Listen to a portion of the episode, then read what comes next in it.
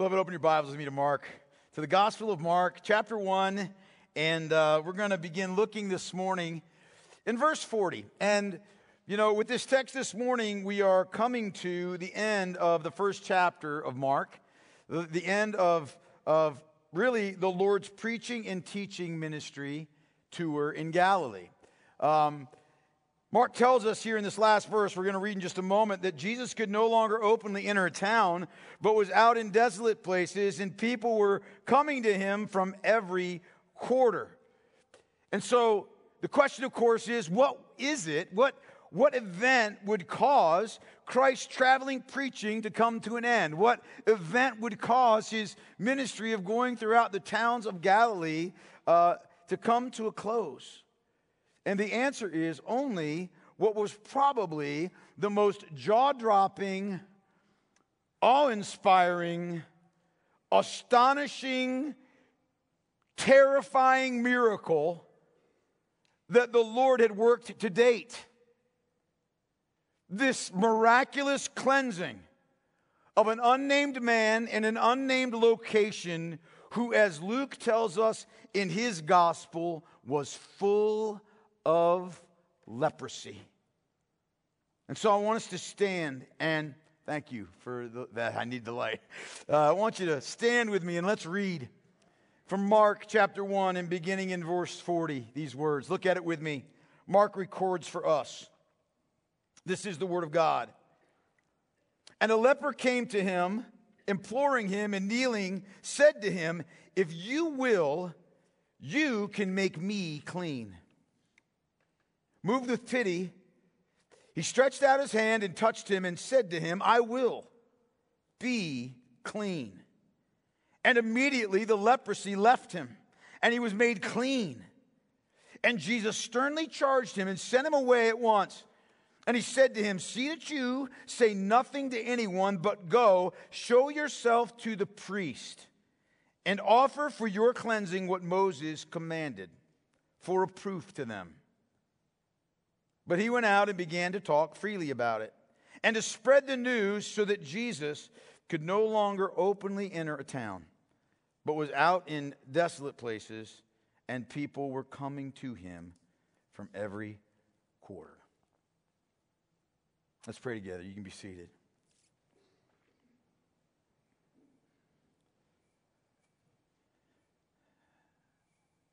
Heavenly Father, it is so good it is so good to hear the sound of your word read and entering our ears and entering our hearts. Father, your word is life, and we thank you for it. Your word is life because you are the life giver, and the gospel testifies of Christ, who is the way and the truth and the life. And I pray, Lord God, that as we approach this text this morning, we would do so with reverence. We do so with, with awe. We would do so realizing that, Lord, this is a scene of incredible glory, a scene of, of, of matchless majesty as Christ touched and cleansed a man full of leprosy. I pray, Lord God, that you would help us not only to behold the scene, help us do that, help us enter into this scene, but also help us, Lord God, to understand and behold the truth that is, that is in and through and under this account. I'm asking, Lord God, that you would empty me of myself and grant me the unction of the Holy Spirit so that I could speak and preach and teach your words effectively, faithfully, in power, and Father, in, in complete submission to you. And I pray that by your Spirit you would make every heart here ready to receive these words, whether they are a believer, Lord God, whether they are they are not yet in Christ. I pray that these words would impact each one of our souls powerfully. I pray we would be moved by what we read here. And so, Lord, to that end, I pray you, you do your work in our midst. Please come and powerfully manifest yourself in our presence, that we might behold the glory of God in the face of Christ. And so, Lord God, that this time would be of eternal benefit to your people. Thank you that you love us as you do. Thank you for your great grace and mercy that we have received. Lord, help us to just be in awe as we consider what we've read this morning. I pray these things in Christ's holy and blessed name. Amen.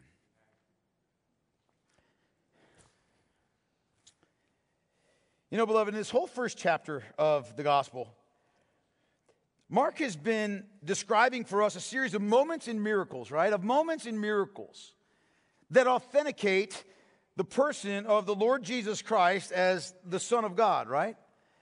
And most recently, we've seen sort of the miracle, and it is that as those who, as these, as these sinners, these sinful men and, women in the synagogue hear him preach and understand that when he is preaching, he is speaking the word of God with an authority and with a power unlike anything that they have ever heard before. And then we see this miracle of him exposing and expunging a demon from their midst in the synagogue. And then Immediately, we see his miraculous healing of Simon's mother in law, his subsequent healing of the masses in Capernaum, his further casting out of demons. And they're all powerful miracles, right? They're all, you know, awe inspiring miracles, authenticating the Lord Jesus Christ. And more importantly, meant to authenticate his gospel message, right? Each of them paving the way for you know, a, a greater you know, expanse and, and, and spread of his ministry. But this miracle of cleansing a leper and the events that follow ended Christ's preaching tour in the towns of Galilee. And he returns after this to Capernaum and he deals with a series of five controversies that will begin next week. Why is that the case? It's because of the astonishing wonder of this healing and this miracle.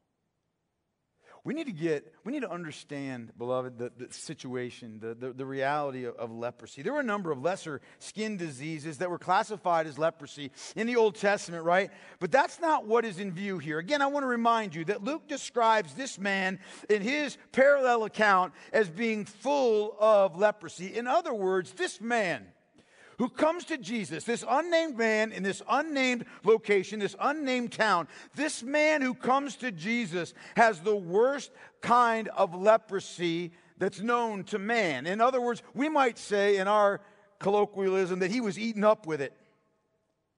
In other words, he was at the end stage of the worst kind of this dreaded disease. All of the of all the diseases of Jesus' day, the most feared, the most gruesome, the, the, the most dreaded and, and horrific and repulsive, it was leprosy. It was leprosy because there was no known cure. It was terrible. Leprosy would begin with a, with a pain in a certain area of your body, you know? Maybe somewhere where you didn't even injure yourself, but you would feel this sort of pain, and then numbness would follow. And the skin that was in that location of that pain, it would begin to lose its original color. It would become thick, it would become glossy, it would become scaly. And from that one patch, it would begin, this problem would begin to spread over the entirety of your body. And as the sickness progressed, the, the thickened spots became dirty sores. They became open ulcers due to poor blood supply. The skin that was around the, the eyes and the ears began to bunch up from swelling. And there would be these deep furrows, these grooves in the person's face so that the face of the afflicted individual would begin to resemble the face of, of, of, a lion, like the cowardly lion. You remember from, from, from what's the name of that? Yeah, thanks, Wizard of Oz. Many times, someone's nose would disappear entirely, either from the swollenness that overtook it or because of loss of blood that would turn the nose necrotic and it would fall off. Same thing would happen to fingers and toes. The leper, because he had no sensation of pain in any of his extremities, his injuries would rapidly turn gangrenous because he didn't even know he had them. Ulcers and open wounds were everywhere on this person's body, and it would exude this, this, this putrid and, and, and horrifically smelling yellowish brown fluid. Eyebrows and eyelashes drop out. Their eyes would take on a dull, dull and, and glassy appearance. Breathing and movement would become labored and exhausted. And because the disease attacks the larynx, the, the leper's voice would take on this grating and hoarse sound. And to be around a leper assaulted all, your, all of your senses, all of them. You'd see this misshapen and grotesque form. You'd smell his rotting flesh as it decomposed. You could hear the effects of the disease in the voice, and if you spent much time in his presence, you would begin to have a particular taste in your mouth. Leprosy reduced someone to a subhuman existence. It was a living death. It had sweeping implications. If you were suspected of having leprosy, you had to present yourself to the priests. They would perform certain tests on you and that were described in Leviticus 13. And if you were declared to be a leper, you were unclean. You were cut off from your family and from society. And Leviticus prescribed certain behaviors that you needed to follow. In Leviticus chapter 13, verses 45 and 46, we read these words The leprous person who has the disease shall wear torn clothes and let the hair of his head hang loose, and he shall cover his upper lip and cry out, Unclean, unclean. He shall remain outside. Yeah, I'm sorry, he shall remain unclean as long as he has the disease. He is unclean. He shall live alone, his dwelling shall be out outside the camp. A leper wasn't allowed in Jerusalem. He wasn't allowed in any of the walled cities that were in Israel. A leper wasn't allowed to go to the temple. A leper was doomed to a life of lonely exile or in a colony of lepers. And the rabbis made extra rules to make it even worse. What a surprise. The rabbis made it illegal to even greet a leper. There was one leper who was famed for his accuracy in throwing rocks at lepers. They made it so that if a leper was downwind of you, he had to be at least six feet away. But if he was upwind, he had to be 150 feet away. If the leper even so much as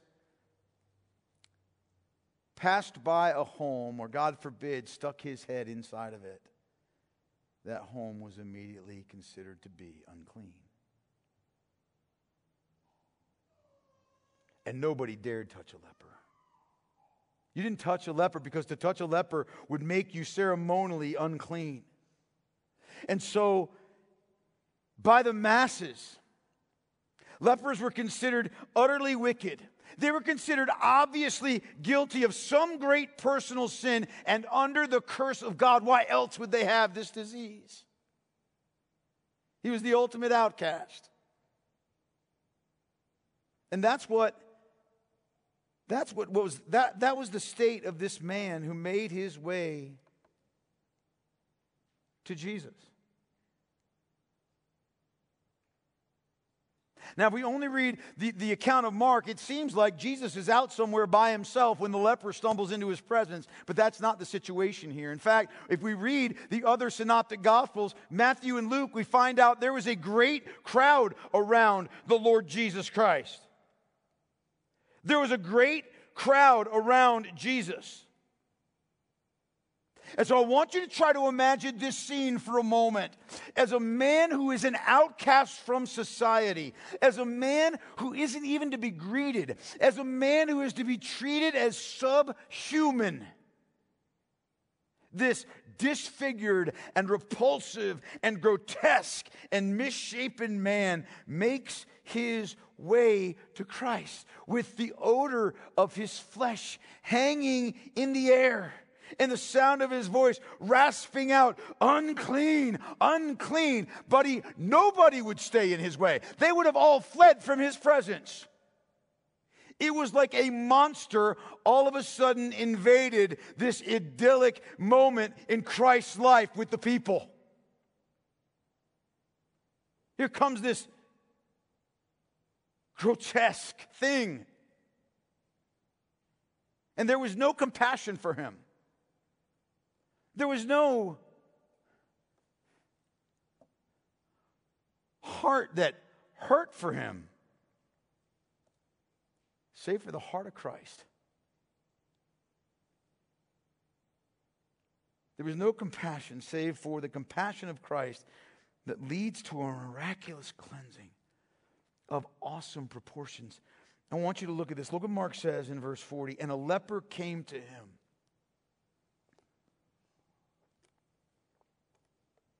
And a leper came to him, imploring him and kneeling, said to him, If you will, you can make me clean.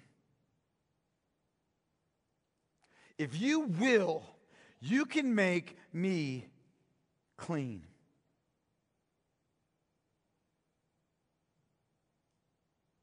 Mark's statement there's a pretty simple one, isn't it? Isn't it? But we got to ask ourselves what is it? What is it that makes this man boldly come to Jesus? What is it that makes him ignore all of the rules of the rabbis, ignoring all the, the conventions of, of polite society, ignoring the crowd to kneel before the Lord Jesus Christ in reverence, to urgently beg his help, to seek healing that he is convinced can only be found at the foot of Christ. What is it that motivates this man? I don't get the sense, beloved, I really don't get the sense that this is a knee jerk thing that this man does. I don't get that sense. I get, I mean, this statement, right? If you will, you can make me clean. We'll talk about that in a moment. But that's not just some, you know, I'm throwing it out there to see if something good might happen for me. That's not it. Not at all. How did he how did he come to this moment? we can only surmise, beloved, that he'd heard of Christ's power to heal, right? That he'd heard of his supremacy over demonic spirits, that he'd heard of his great and mighty works that the Lord Jesus Christ has done. And we got to ask ourselves, you know, is it possible that this leper has come to believe that Christ is the Son of God? Is that possible? We know that over in Matthew, he addresses him as Lord. Is, is, is that what's taken place? Mark doesn't tell us, but here's one thing we do know, okay? Here's one thing that we do know only God can cleanse a leper. That's it. You look through the history of the book. Only God cleanses lepers. Only God heals lepers. Has this man come to, to know that, that Jesus is the Son of God? I, I don't know. We do know from Matthew, though, again, that he comes to Jesus after the Lord had left the mountain where he preached the Sermon on the Mount and he calls him Lord. Maybe he was off in the distance. Maybe he was hiding behind a rock, listening as Jesus preached the Sermon on the Mount. I don't know. But what I do know is this only God could clean, cleanse a leper, and no one and nothing else in this world could, could help him in his pitiful condition. Doctors were of no help. Doctors were of no help at all. There was nothing they could do. Zero. The priests were of no help. Even the law of Moses couldn't help him. Think about that. The law of Moses could not help him. this leprous man. The law of Moses, of course, could, could, could declare him a leper. It could tell him that leprosy was bad. The law of Moses could, could tell him how he was to leave, live, but the law of Moses was powerless to cleanse him of his plight. He was a man with no hope except Christ.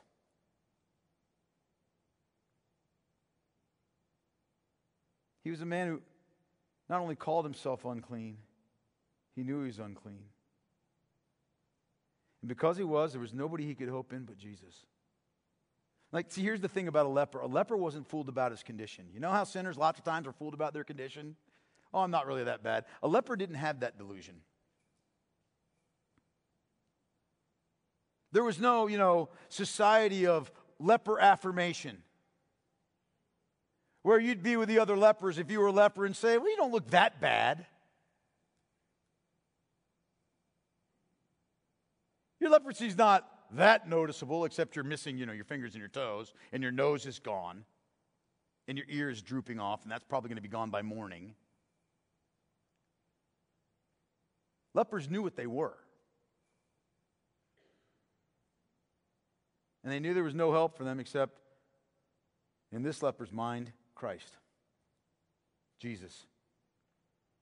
And what a marked contrast this is, isn't it? Try to picture this in your mind. This marked contrast between Jesus, the perfect man, and this misshapen, grotesque, broken one, right? I mean, this, this meeting of Jesus and the leper is a meeting of, of purity with pollution, right? Of, of beauty with disfigurement, of glory with shame, of mercy with agony of love, with alienation, of omnipotence, with feebleness, of sympathy, with suffering, really, of life with death. Which one's going to win? Which one wins out? Which will prevail?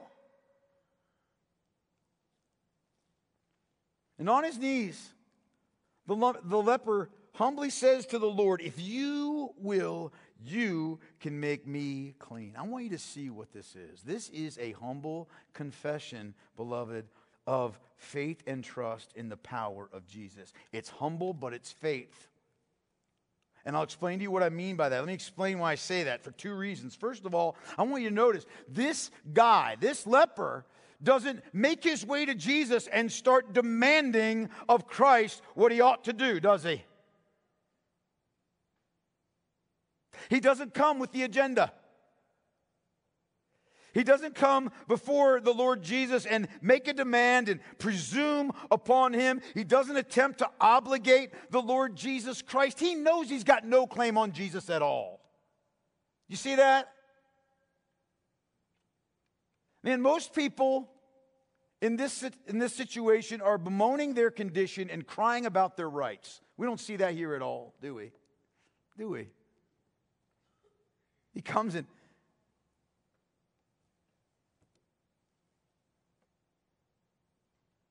And he's humble.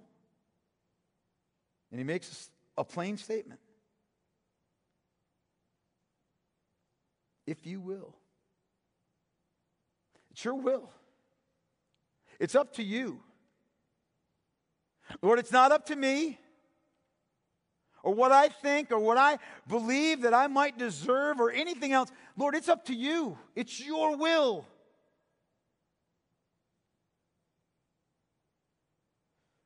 But, beloved, make no mistake, he believes that Jesus can make him clean. If you will, you can make me clean. It's not a matter of does Jesus have the power, it's a matter of does he will to do this because he's come to believe that, that Christ has the power even over the most horrific disease of his day. And so, with a, with a cry of confidence in Christ, he says, You can make me clean. Raspy and wheezing, he cries out to Christ. He knows his utter desperation and his whole hopelessness apart from Christ's willingness to have mercy on him. He's got no claim on Jesus at all, but he knows what Jesus can do. So, what's he going to do? How will Jesus respond to this? Is he going to be like the other rabbis and teachers that would have been repelled and cast him away?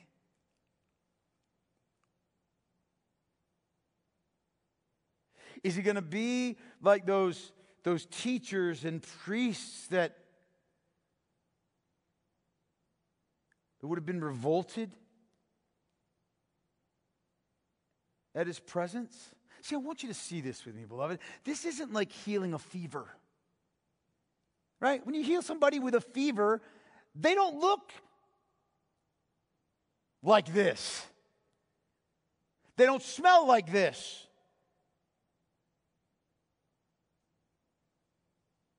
When you heal somebody with a fever, you do it and it's done and you don't really see much. Or somebody who's blind, or somebody who's deaf. Somebody who's blind or deaf is not revolting. Somebody with a fever doesn't make you go, ugh. So, how is Jesus going to respond to him?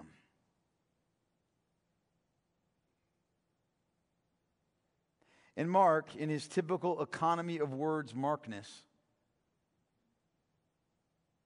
tells us this moved with pity, he stretched out his hand, and touched him, and said to him, I will be clean. That is perhaps one of, the, one of the shortest descriptions of one of the most magnificent displays of mercy and grace in the Word of God. Of compassion and pity, of kindness married to power. Jesus, Jesus doesn't just speak to the man doesn't just acknowledge that he's in his presence. Beloved, he reaches out and he touches him. And, and, don't get the wrong idea here. It's not that Jesus just barely touched him, it's that he laid out his hand and took hold of him. He grabbed him, he laid his hands on him. This man that hadn't felt human contact in who knows how long. He, he lays hold of this man and he heals him. And nobody could have expected that. The, the leper didn't expect that. To the onlooking crowd, it would have been scandalous. The disciples were probably standing there thinking to themselves, man, what did we do? Following him. How is this going to work out? You don't touch a leper, right? How could the Lord do this? Nobody dared touch a leper, but Jesus did. Jesus did. And I want you to think about that for a moment with me. Beloved, he didn't have to touch him, did he, to heal him? Did he have to touch him? Did he? No, he didn't. He could have just willed it, right? And it would have happened. He could have just spoken to the leper, the leprosy. Leprosy, leave this man, right? He didn't have to touch him. But Jesus purposefully reached out to touch this unclean and this leprous man because he wanted him to know his heart of compassion and love and empathy. He wanted this man to know that he entered into and understood his emotional and his spiritual and his physical pain. He wanted him to know that he cared more than words. And so he touched him. He laid hold of him. He grabbed him. And Mark tells us, verse 42, and immediately the leprosy left him and he was made clean. Now, you can just read over that without even thinking about what it means, can't you? You can just read over that without even envisioning what just took place. It's a simple sentence, but imagine this scene, okay? As the power of God compassionately courses through the strong arm of Jesus. This leper, right? This guy whose body is contorted and, and, and grotesque and misshapen, and it is rotting. This body, the leper, is immediately transformed. Immediately, right? Love that word when Mark uses it. Immediately. And everybody saw it the misshapen face, the sores, the hands and the feet that were once rotting, they are now completely and fully restored, perfectly healthy, right? The voice that was raspy and weak becomes instantly clear and firm. The face that was eaten away, the glassy eyes, the scaly skin, it's all instantly perfect. And he stands before the Lord Jesus Christ, completely whole and restored to life. You know what I think when I picture this? I picture like a, a, stop action photography thing of like a melting candle, but going backwards, you know? Like where the, the candle is just completely melted, and then you watch as it all of a sudden goes back to its perfect pre lit form, right? That's what's going on here. Now, I don't know about you, but that had to be absolutely Mind blowing, right? To watch this take place and to see this guy, imagine him. He's coming in saying, unclean, unclean. And then that gets replaced with, I'm clean. I'm clean. Imagine how shocking this was. Right, like I said, look, Jesus had, had, had, had, had done a lot of miracles, right? But visually, this one is the most gripping and captivating of them all, is it not? I mean, think about it. The others, they were amazing miracles. But most of them, if not many of them, or many of them, if not most of them, were, were sort of invisible, right? I mean, when Jesus, for instance, cast out a demon, you didn't really see the demon coming out. You just saw the after effects, right? You saw the before and the after.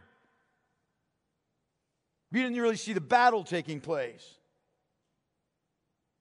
Same with like healing blindness or making the deaf to hear or making the lame to walk or like I er, mentioned earlier, healing a fever, right? But the cleansing of this leper was nothing less than the absolute recreation and healing of an entire man in front of your eyes. The reshaping and restoration of what was horrifically ruined and marred to health and wholeness. Such a miracle was, it was awesome. But I'm telling you, if I was there, I'd have been terrified. Wouldn't you? Like terrified in a good way. You know, like, like when C.S. Lewis describes Aslan, right? You know, the, the Christ figure in the, uh, what's the name of those? The Chronicles of Narnia. Man, I'm, ha- I'm having like Joe Biden moments up here. Anyways, but like, when, when, when he describes him, right? And like, to be in front of Aslan's teeth was horrifying. But to even stand next to him with his feet, teeth pointing that way was still terrifying. This is remarkable power, remarkable work of, of, of, of glory and majesty, right? It was breathtaking. But there's something else I want us to think about in this account, real quickly.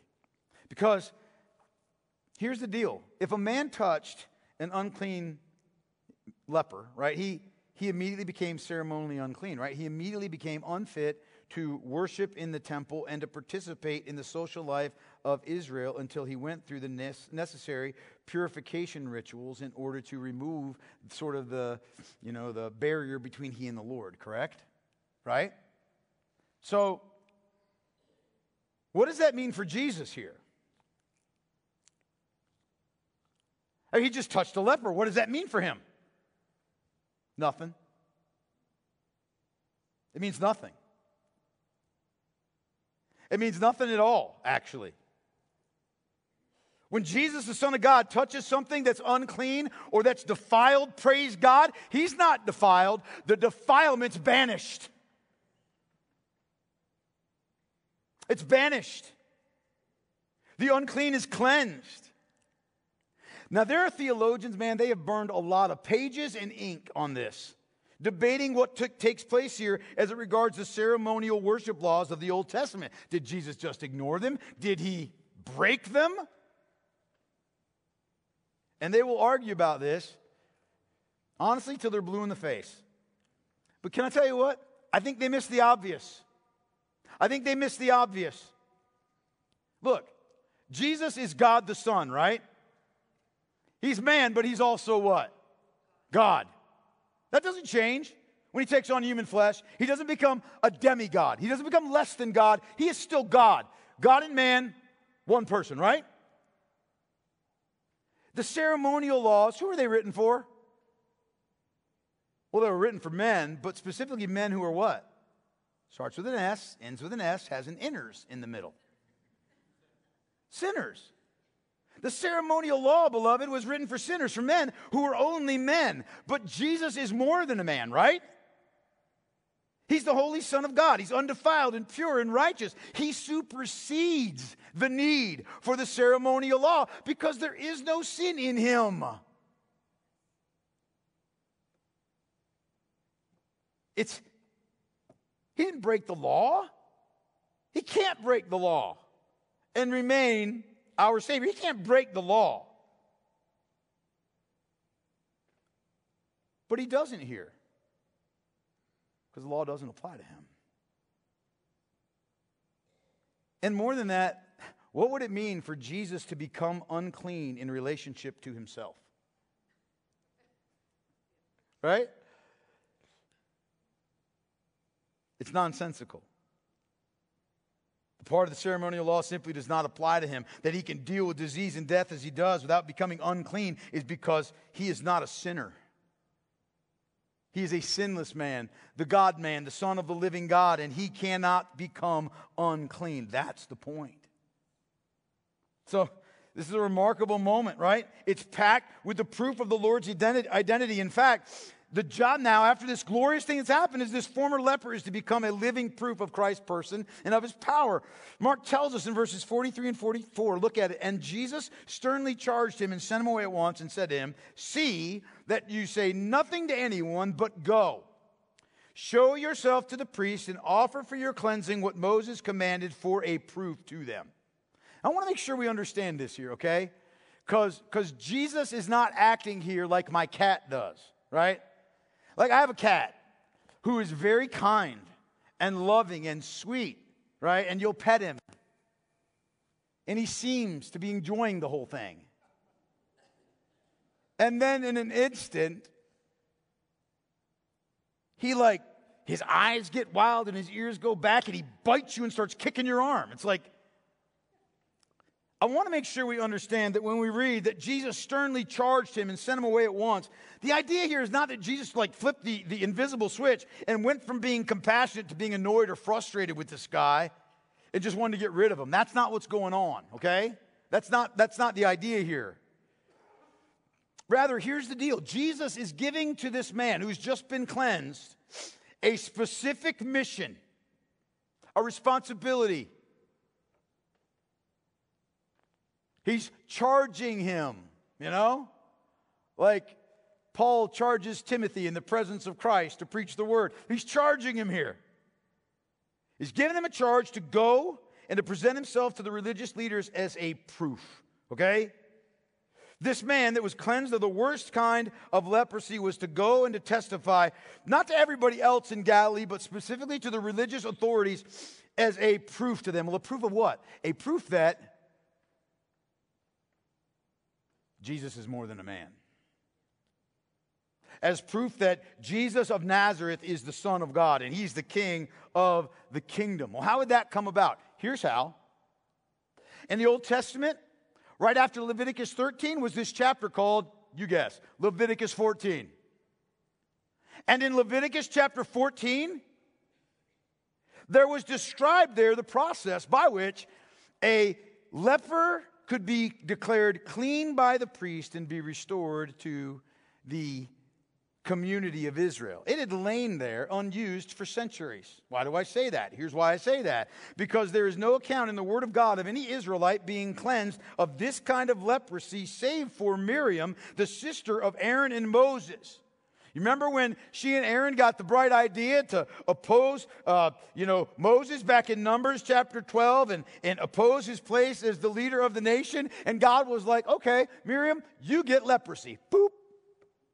Right? And Aaron's like, oh, please don't let her be like the ones who are dead. Tells you she had the worst kind. That one that kills you. She had to go outside of the camp for seven days, and then she was let back in. And you would get, you would guess, you assume that they used Leviticus 14 in order to declare, declare her clean and bring her back into the company of the people. But Leviticus 14 hadn't been used for centuries. And it's a really remarkable ceremony. I'm just going to go over it really quickly. I want you to listen to me. I know, you know, you may not want it it might be too much to take notes. You can maybe look at Leviticus 14 on your, on your own a little bit later, but let me just kind of give you an overview of what took place. Here's what would happen. Because here's why I want to do this, because it's really filled with symbology of, of Christ and his work as our Redeemer. So here's what would happen. It would begin, it was an eight day process. It would begin when the priest would, would meet the former leper outside of the camp, right, away from everybody else. And he would examine him and certify that he, in fact, had actually been cleansed, right? And then while they were still outside of the camp, here's what would happen two birds would be presented along with cedar wood, scarlet yarn, and hyssop. hyssop. And so what would happen is, as you would take one of the birds and you would sacrifice it over a basin of water, right? And the blood would run into the water. And then you would take that blood and water mixture and you would apply it to the other bird, right? The other bird that was, was sitting there, and then you would release him to go and fly away to freedom, right? Now, that bird would only be released after, would only be set free after it had been sprinkled with the blood of the substitute, right? That sacrificed bird speaks of the death that would have been that leper's had God not intervened to rescue him. Then that man, the, the leper, the cleansed leper, would be sprinkled with the blood and the water mixture using cedar wood and, and, and the scarlet cord and the hyssop branch, right? Then the guy would wash his clothing. He would shave the hair from his body. He would, you know, then uh, bathe himself and enter into the camp where his friends and his family would be gathered and they would rejoice together for seven days. They would rejoice together that he had been brought back to them, right? And then they would, you know, they would uh, shave his body. He would shave his body on the seventh day once more, all of his hair, his head, his eyebrows, his beard, shaved again, and he would bathe once more so that, like a newborn, he was ready to enter into his new life. It was like he was being what? Born again. Then on the eighth day, after they'd celebrated for seven, the former leper would then offer three lambs as a guilt offering, a sin offering, and a burnt offering. All right? So, unlike the, the guilt offering and, and, and the sin offering, the, the guilt offering wasn't for the forgiveness of sins. Rather, it was a restitution offering. It was a restitution offering to the Lord to compensate God for the loss of the worship that he is due while this man had been unclean. It's almost like we're reading Ephesians chapters 1 and 2, isn't it? And then, last, his restoration and renewal to a right standing with God would be dramatically emphasized when the priest took some of the blood of the offerings and the oil and mixed it together and then smeared it on this former leper's right ear, right thumb, and his toe. In the picture there, is that the man would hear and obey God's voice afresh and anew, that he would use his hands for God's glory, and that he would walk in God's ways. And then, after they received him, afterwards, they would receive him again into the fullness of the fellowship of God's people, and there would be one final series of offerings, the last one being a joyous expression of gratitude. In other words, it was like a resurrection took place. And there was feasting and there was singing that would go on into the night. For years that text had just sat there gathering dust. And yet here it is, put there by God for just this day. Isn't that remarkable? And Jesus sent this man to the priest to offer the sacrifice that Moses commanded as a proof to the priests and to the religious leaders that Jesus was indeed more than a man, that Jesus is God. God alone can cleanse the leper. This is the only begotten Son of the living God. And you can imagine how it would go when he showed up to the priest, you know. When he showed up cleansed, presumably he'd have to be with family or friends that could testify to the fact that he was once a leper because he didn't bear any signs of it now. Right? When he showed up, they would have to ask him, the priest would have to ask him, How did this happen? How were you cleansed? And what's he going to say? Well, Jesus of Nazareth laid hold of me and he cleansed me. And they would have to pronounce this man to be clean because he was. But here's the deal it put him on the horns of a dilemma. Do you see it, beloved? Here's the horns of their dilemma. They're forced now by their testimony that this man is clean. He really is clean. They are forced now to either confess that Jesus is the Son of God, again, because only God can cleanse a leper, or they have got to deny what they had plainly seen with their own eyes, or else be, con- or else be condemned by their own verdict, their own words. You either admit he's the Son of God or you condemn yourself because you just said he healed this man, he cleansed this man. So he gives to this leper a vital mission. This is your job. Go do it, right? Sends him off urgently. Get going. Don't waste your time talking to everybody else. You get yourself to the priest pronto and then offer make the offering that Moses requires. But rather than doing what, what he's told, we see that his feelings got in the way of faithfulness. Look at it. Look at it, man. Mark describes the result of this encounter in verse 45. He said, But he went out and he began to talk freely about it and to spread the news so that Jesus could no longer openly enter a town, but was out in desolate places, and people were coming to him from every quarter. I want you to think about this for a moment, right? Jesus' miracle working attracted crowds, did it not? But this would be at an entirely different level. You follow what I'm saying? That's the whole point. Like when it gets out that not only can Jesus do, you know, heal fevers and and not only can he heal blind people and deaf people and make the lame to walk and stuff, he can actually recreate the entire human being before your very eyes. Right? Can you imagine? You've been trying to preach to people, and there'd be an entire colony of lepers on the march, you know? So he's told not to say anything, but he does. We don't know if this man ever actually made it to the priest as Christ commanded to, has commanded him to do.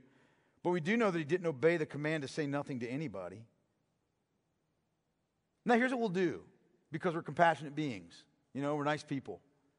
We look at that and we go, well, you know what? Who could blame him, right? Right? I mean, everybody else saw the miracle too. It was going to get out. It's not like he's the only guy that was talking about it. And so we can't be really too hard on the guy because he was zealous and he was excited. And at least he was willing to, to spread the news of what Christ has, has done, right? I mean, his feelings just got the best of him. We can understand that, right? Right? No, we can't. No. Well, you're just being harsh. No, I'm not actually the man had just experienced. I want you to think about this. He had just experienced the power and the mercy of Almighty God in Christ. And then he was given a, define, a divine authoritative command for a purpose. Right? Are you with me? And no matter what his feelings were, he blatantly disobeyed the Lord Jesus Christ. Man, isn't that a hard line? No. It's a recognition of the lordship of Jesus Christ. Are you hearing me? Follow with me here, beloved. When it comes to the commands of the Lord, when it comes to the word of truth, our feelings, whether they're good, bad, or whatever, they are of no consequence when it comes to obedience. None. I want you to see that because people use their feelings as an excuse for disobedience all the time. But feelings are no defense for defying the clear words of the Lord. Period. No, exclamation point. The fact is, this man didn't obey Christ. Jesus spoke to him with all the authority of God. The power of God miraculously had fallen upon him and transformed him. And yet, this man did not do what Christ clearly commanded him to do. Instead, in his disobedience, despite his you know, zeal and exuberance, he actually became a hindrance to Christ's ministry. You see that? He became a hindrance to Christ's ministry. In the towns in Galilee, he couldn't continue his ministry in the towns in Galilee. Instead, he had to withdraw out into a wilderness place, and people had to come out and see him. He became a hindrance to Christ's ministry. He became a hindrance to the message of Christ. I want you to hear me when I say this to you, beloved, and this is the truth. That's exactly what disobedience does in the life of any professing Christian. Hear me when I say this to you. It's a lesson to us. The application is this professing Christ brings with it a responsibility to obey the one whom you profess to be Lord. Doesn't it? Go like this. It does. Jesus said it very plainly. Why do you call me Lord, Lord, when you do not do what I tell you? Simply put, Simply put, if you are going to testify and speak of the Lord Jesus Christ, then obey him and walk in obedience to his commands, lest your profession of him become hypocrisy and a detriment to the advance of his gospel. If you're not going to walk as a Christian, then don't talk about Jesus. You hear me? Because of this man's disobedience, Jesus could no longer enter, openly enter a town. He was out in a desolate place, and people were coming to him from every quarter. Jesus' ministry didn't end, but his preaching tour of Galilee came to a close. It's a disappointing ending, isn't it? Isn't it, kind of? And we can hope maybe that the former leper learned better, you know. Got a little more sanctified down the road if he was truly saved. But, beloved, I don't want us to miss the heart of this entire scene. I don't want us to miss here what Mark means for us to see. What Mark wants us to see here is spiritually, we are all lepers in need of the cleansing power of the Lord Jesus Christ. That's what we are by nature. That's what we are. The disease of leprosy has always stood as a graphic picture of the destructive power of sin and the fallen human spiritual condition. Like leprosy, beloved, sin is, it's grotesque. It is, it is defiling, it's ugly, it's loathsome, it's repulsive. Our sin renders us unclean and unfit for the presence of God, and yet, and yet, when we are in that horrific condition,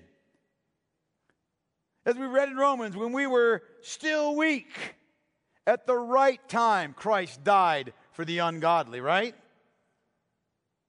That while we were yet, you know, enemies, we were reconciled to God by the death of his son. Here we are in our natural state,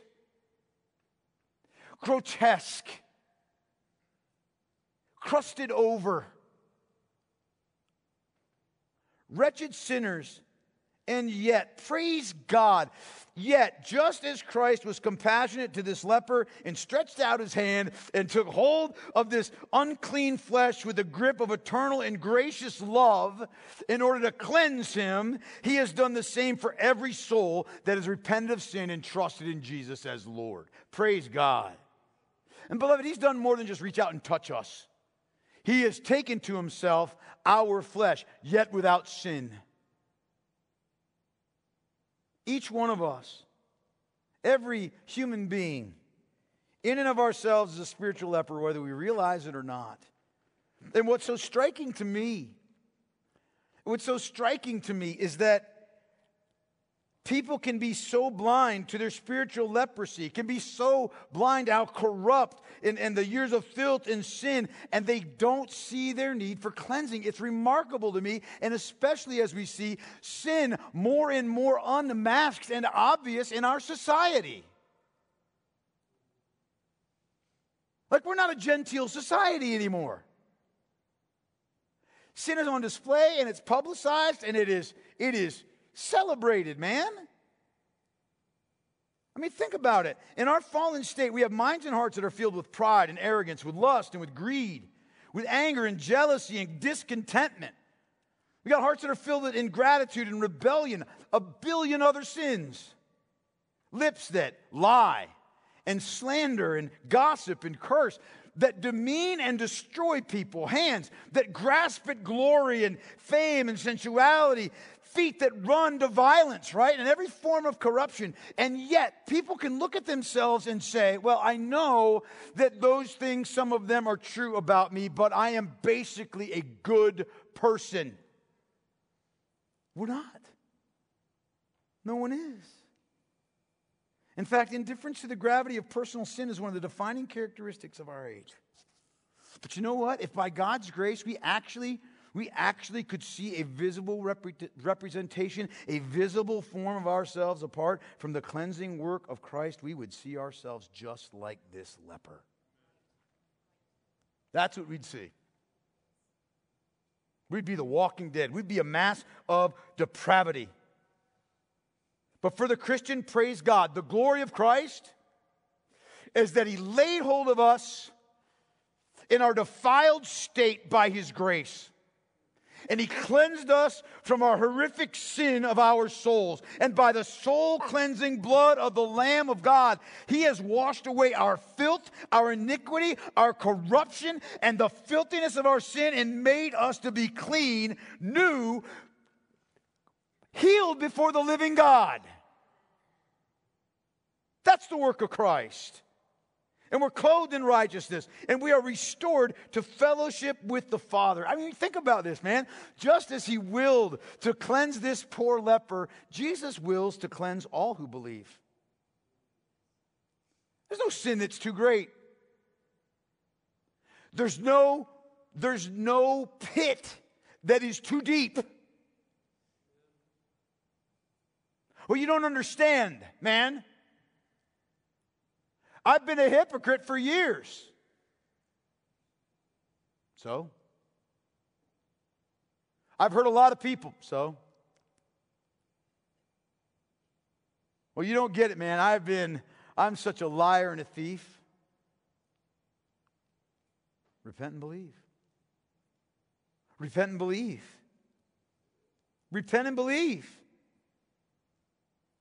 The Lord Jesus Christ, listen, there's no sin that's too great for him. Where sin increased, what? Grace abounded all the more. Isn't that true? So that as sin reigned in death, great, grace also might reign through righteousness, leading to eternal life through Jesus Christ our Lord. Man, Jesus is willing to cleanse everybody who comes to him, just like this leper, in honest self assessment, broken and humble, crying out for mercy, helpless and casting himself, all of his hope for deliverance upon the Lord Jesus Christ. He is willing to receive anyone like that and to cleanse them just as he did this leper and restore them to life. He delights to do it. He's filled with pity and compassion.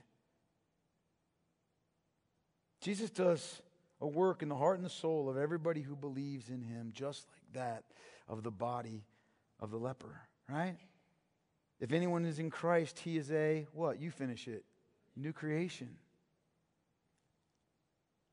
The old has passed away. Behold, the new has come. To be cleansed by Jesus means, look, think about the leper. When the leper got cleansed, there weren't like, well, a few more sores that just needed to close up at some point or another, right? He was completely and totally perfect. Perfect. We might say righteous. The picture is this when Christ touches us, no condemnation remains. And we are clothed with the righteousness of the Lord Jesus Christ and because he has transformed our very nature, he gives us a desire for holiness and righteous living so that we can now serve Christ instead of sin and draw near to God. You know what salvation is? You know what this healing of this leper is? It is a metamorphosis of divine proportions. That's what it is. Charles Spurgeon so wisely says of this text, he says, None of us would imagine that this leper, in talking to Christ, meant that he would like the Lord Jesus Christ to make him more comfortable, feel comfortable in remaining a leper. That wasn't the goal. If you will, you can make me comfortable in my grotesque nature. Some seem to fancy, Spurgeon says, that Jesus came to let us go on in our sins with a quiet conscience but he did nothing of the kind. His salvation is cleansing from sin. And if we love sin, we are not saved from it. We cannot have justification without sanctification. There is no use in quibbling about it. There must be a change, a radical change, a change of heart, or else we are not saved. That's what Jesus gives.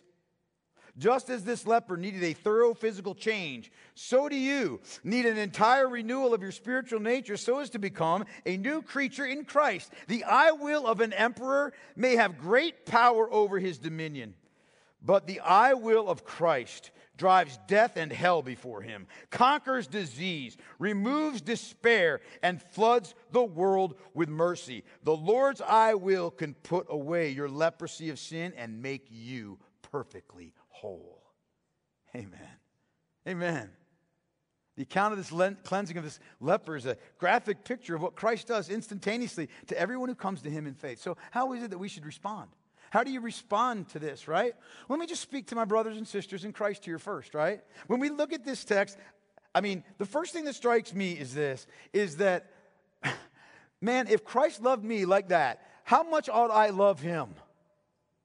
How much ought my devotion to Him be increased and strengthened by what Christ has done? When I behold the graphic depiction of the love of Christ for the unlovable, and I see myself as that leper, there is an increase that must happen in my love and my devotion to Christ. We can't love Him too much. We can't love Him too much. You with me? What a rescue Christ has performed for us. How he spanned the infinite gulf between us, between us and God that was caused by our sin and our disgrace and lifted us out of our self imposed degradation.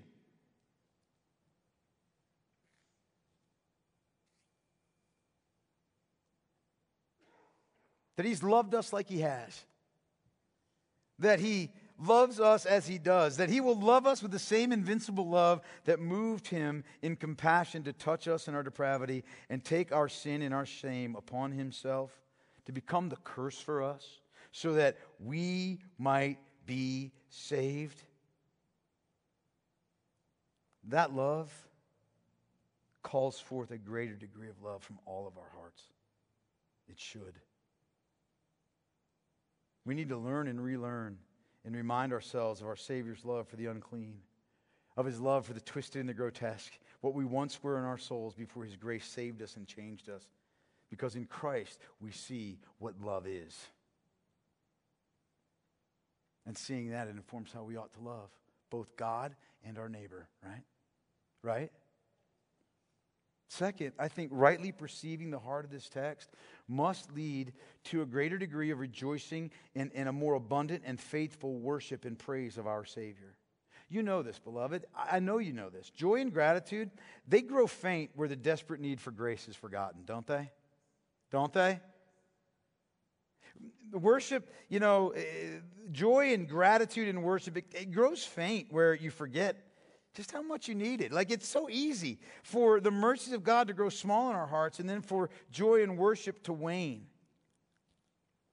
Can I tell you what? A lack of, of real exuberant worship is directly tied to seeing yourself as greater than you are and seeing Christ as less than he is. Isn't that true? Don't let Christ and his grace become less than amazing to you. Don't.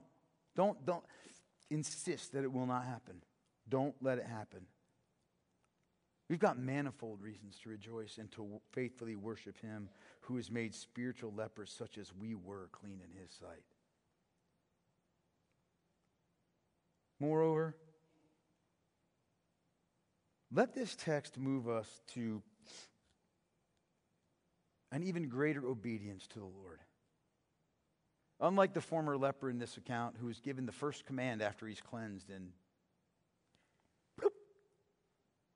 in one ear out the other, over his head, right? I don't want to say this specifically to you, beloved, that might be battling a besetting sin in your life. There's a sin that's in your life that, that is besetting, a sin that you've tried to forsake, but it feels like it's got this impossible hold on you, that it's such a deep sin that even Christ himself can't break you free from it. I want you to hear me when I say this. This account is here in Mark chapter 1 to lovingly tell you you're wrong. You're wrong. There wasn't a part of this leper that was beyond the power of Christ, was there? I can get it, I can get it done on most of your body, but sorry, you're going to be without a nose for the rest of your life. Wasn't that way, was it? Beloved, if Christ can make a leper whole, he can make you whole too. And he will if you humbly come to him and ask him to do it, and if you're willing to pursue obedience to his commands from the heart, if you are willing to really and truly forsake the sin that is besetting you and seek his grace to do so, he will. Last, Christian, like Jesus, we need to be moved with a heart of compassion towards the untouchables in our own world. It's a sad and sour Christianity that makes a list of everybody we oppose. Well, we don't like these people or these people or these people or these people or these people or these people or these people or these people or these people. And we're just going to, you know what? I will, at all, you know, costs, stay away from that grotesque, misshapen, smelly human being. There are a lot of untouchables in our world, aren't there?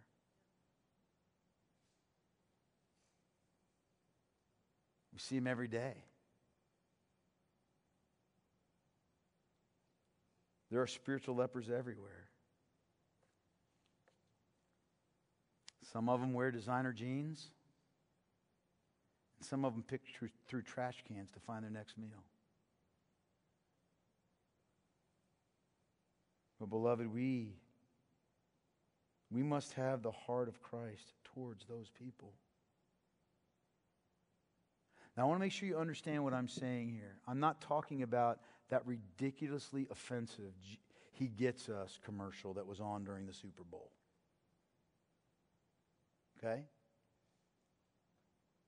I'm not talking about the kind of love for the untouchables that affirms them in their state and supports them and their idolatry and rebellion against God. That's not love. That's not love. Are you hearing me? It's actually hatred. It's actually despising someone's soul so much and loving yourself too much to be able to say to them, you know what, man? I know this feels right to you, but it's wrong. We need to have the courage not to comfort them in their sin or attempt to soften and mitigate their rebellion against God from some perverted definition of love. But instead, you know what we do? We do the same thing that the Holy Spirit did for us when He brought us out of death and into life. We have the courage to hold up the mirror of God's law before their face. The law that says you are a leper. The law that says you are defiled, a rebel, under the just wrath of God. We hold up the mirror of God's law to show people their spiritual leprosy. But then, but then, we must lovingly and gladly tell them of the one who delights to cleanse lepers and invite them to come to him. And I'll close with these words for you who are here this morning that are still in the leprosy of your sin and you're separated from God and you're under the sentence of his wrath. Hear me when I tell you this. If you are willing to leave your old life, if you're willing to leave your old life behind and to confess and repent of your sin, if you're willing, I invite you to come to the Savior, our Lord Jesus Christ, to the only one who can cleanse you from your sin by the touch of his hand by the power of his spirit, by the cleansing flow of, of his blood. Come as this leper came to Christ. Confess your true condition before him. Man, in, in humble submission and humble faith, ask for his mercy and his forgiveness. Jesus said, All who, draw, all who the Father draws will come to me, and all who come to me I will in no way cast out. If you're hearing this and you see yourself as the leper that you are, don't miss that drawing force of the living God. If you see your need, God is not showing you, showing you your need so that you can just sit there and, and do nothing. He's showing you who you are so that you'll turn to Him who alone can save souls. Christ can make you clean. That's why he took on human flesh. That's why he came into the world as a man to deliver sinners and to make defiled men and women clean. He stepped out of heaven, right? Took the form of man, came and lived a perfect, sinless life. He earned the righteousness that's required to be in God's presence. And if you will repent of your sin, if you'll come to him, if you'll admit, I can't save myself. This sin that I've committed, I can't remove its, its, I can't remove its debt. I can't remove its wretchedness from me. If you come to Him and repent of your sin and turn from them and believe and trust and submit in Jesus alone for the forgiveness of your sins, for salvation from God's wrath, which you need, for eternal life, which He offers. Let me tell you what God will do. If you'll only come, let me tell you what God will do.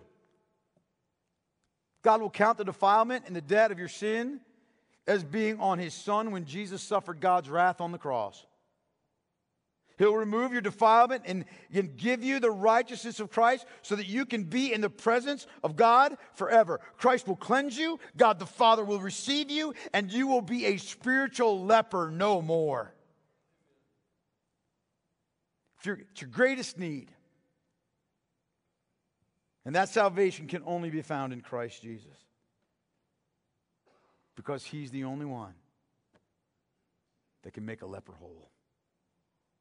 Let's pray together. Father, we love you and we are grateful to you for this word. Lord Jesus, how glorious and great it is to behold your mercy and your compassion, your pity, your love, the extent of your miraculous power, the, the way in which you alone can absolutely transform a leper and make him whole again, make her whole again.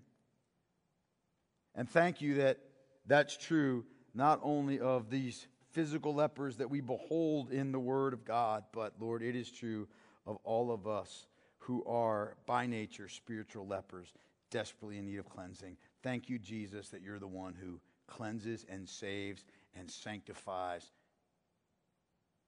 people like us. Father, I pray for everybody here this morning. I pray for my brothers and sisters in Christ. Let us meditate, Lord God, on the reality of how we love our devotion, the state of our devotion to the Lord Jesus Christ. Help us, Lord God, to consider and meditate on the state of our worship and, Father, our, our gratitude. Help us to meditate on the, the state of our obedience in light of everything that we've heard everything that we've seen. Let us think about what it means and be willing, Lord God, to be put in places where we can be the voice of Christ to the untouchables and call them to Jesus. And help us to see that the untouchables, Lord God, they're not they're not just from the, what we would say the dregs of society. Lord, they're everywhere. Everyone who is not in Christ is themselves afflicted by spiritual leprosy to one degree or another. And I pray for those that are here this morning, Lord, who are not in Christ, who know, who know they need Jesus, whose eyes have been opened. They know they're wretched, they know they're sinners.